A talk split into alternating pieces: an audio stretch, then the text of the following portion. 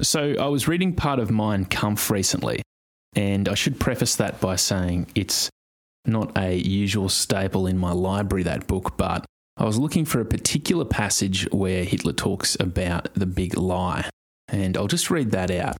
Hitler says that in the big lie, there is always a certain force of credibility, because the broad masses of a nation are always more easily corrupted in the deeper strata of their emotional nature than consciously or voluntarily. And therefore, in the primitive simplicity of their minds, they more readily fall victims to the big lie than the small lie since they themselves often tell small lies in little manners, but would be ashamed to resort to large scale falsehoods. Mm-hmm. And is the idea the idea is that the state tells such a big lie that ordinary people um, think that their lies in comparison to it are are insignificant, or what's the idea?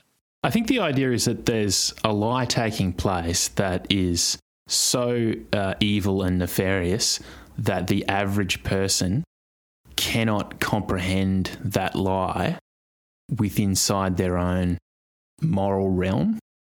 It's just too big a stretch for them. I see. Yeah. Yeah. What does Hitler say about that? And what, what's your idea there? So I call COVID 19 the big lie. The big lie with COVID is that COVID 19 is such an existential threat to mankind that governments have been justified in committing all the acts that they've committed in the past two years, locking people inside their homes, making people wear masks, shutting down businesses, and now creating a two tiered society by segregating um, people through forced vaccination.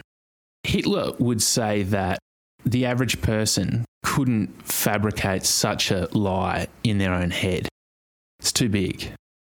And therefore, they wouldn't believe that others, as he says, could distort the truth so infam- infamously either. Even though the facts, which in this case is data amongst many other things, can be brought clearly to their minds and will still continue to look for some other explanation. Uh, in this case, that the nightly news is correct.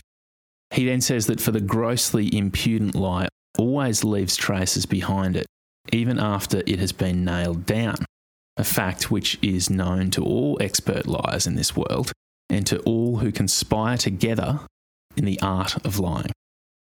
I see. I guess especially for it to have value to the state, right? Because if you can get people to believe a really big one, then you can get them to believe lots of other associated lies, probably, right? That's right.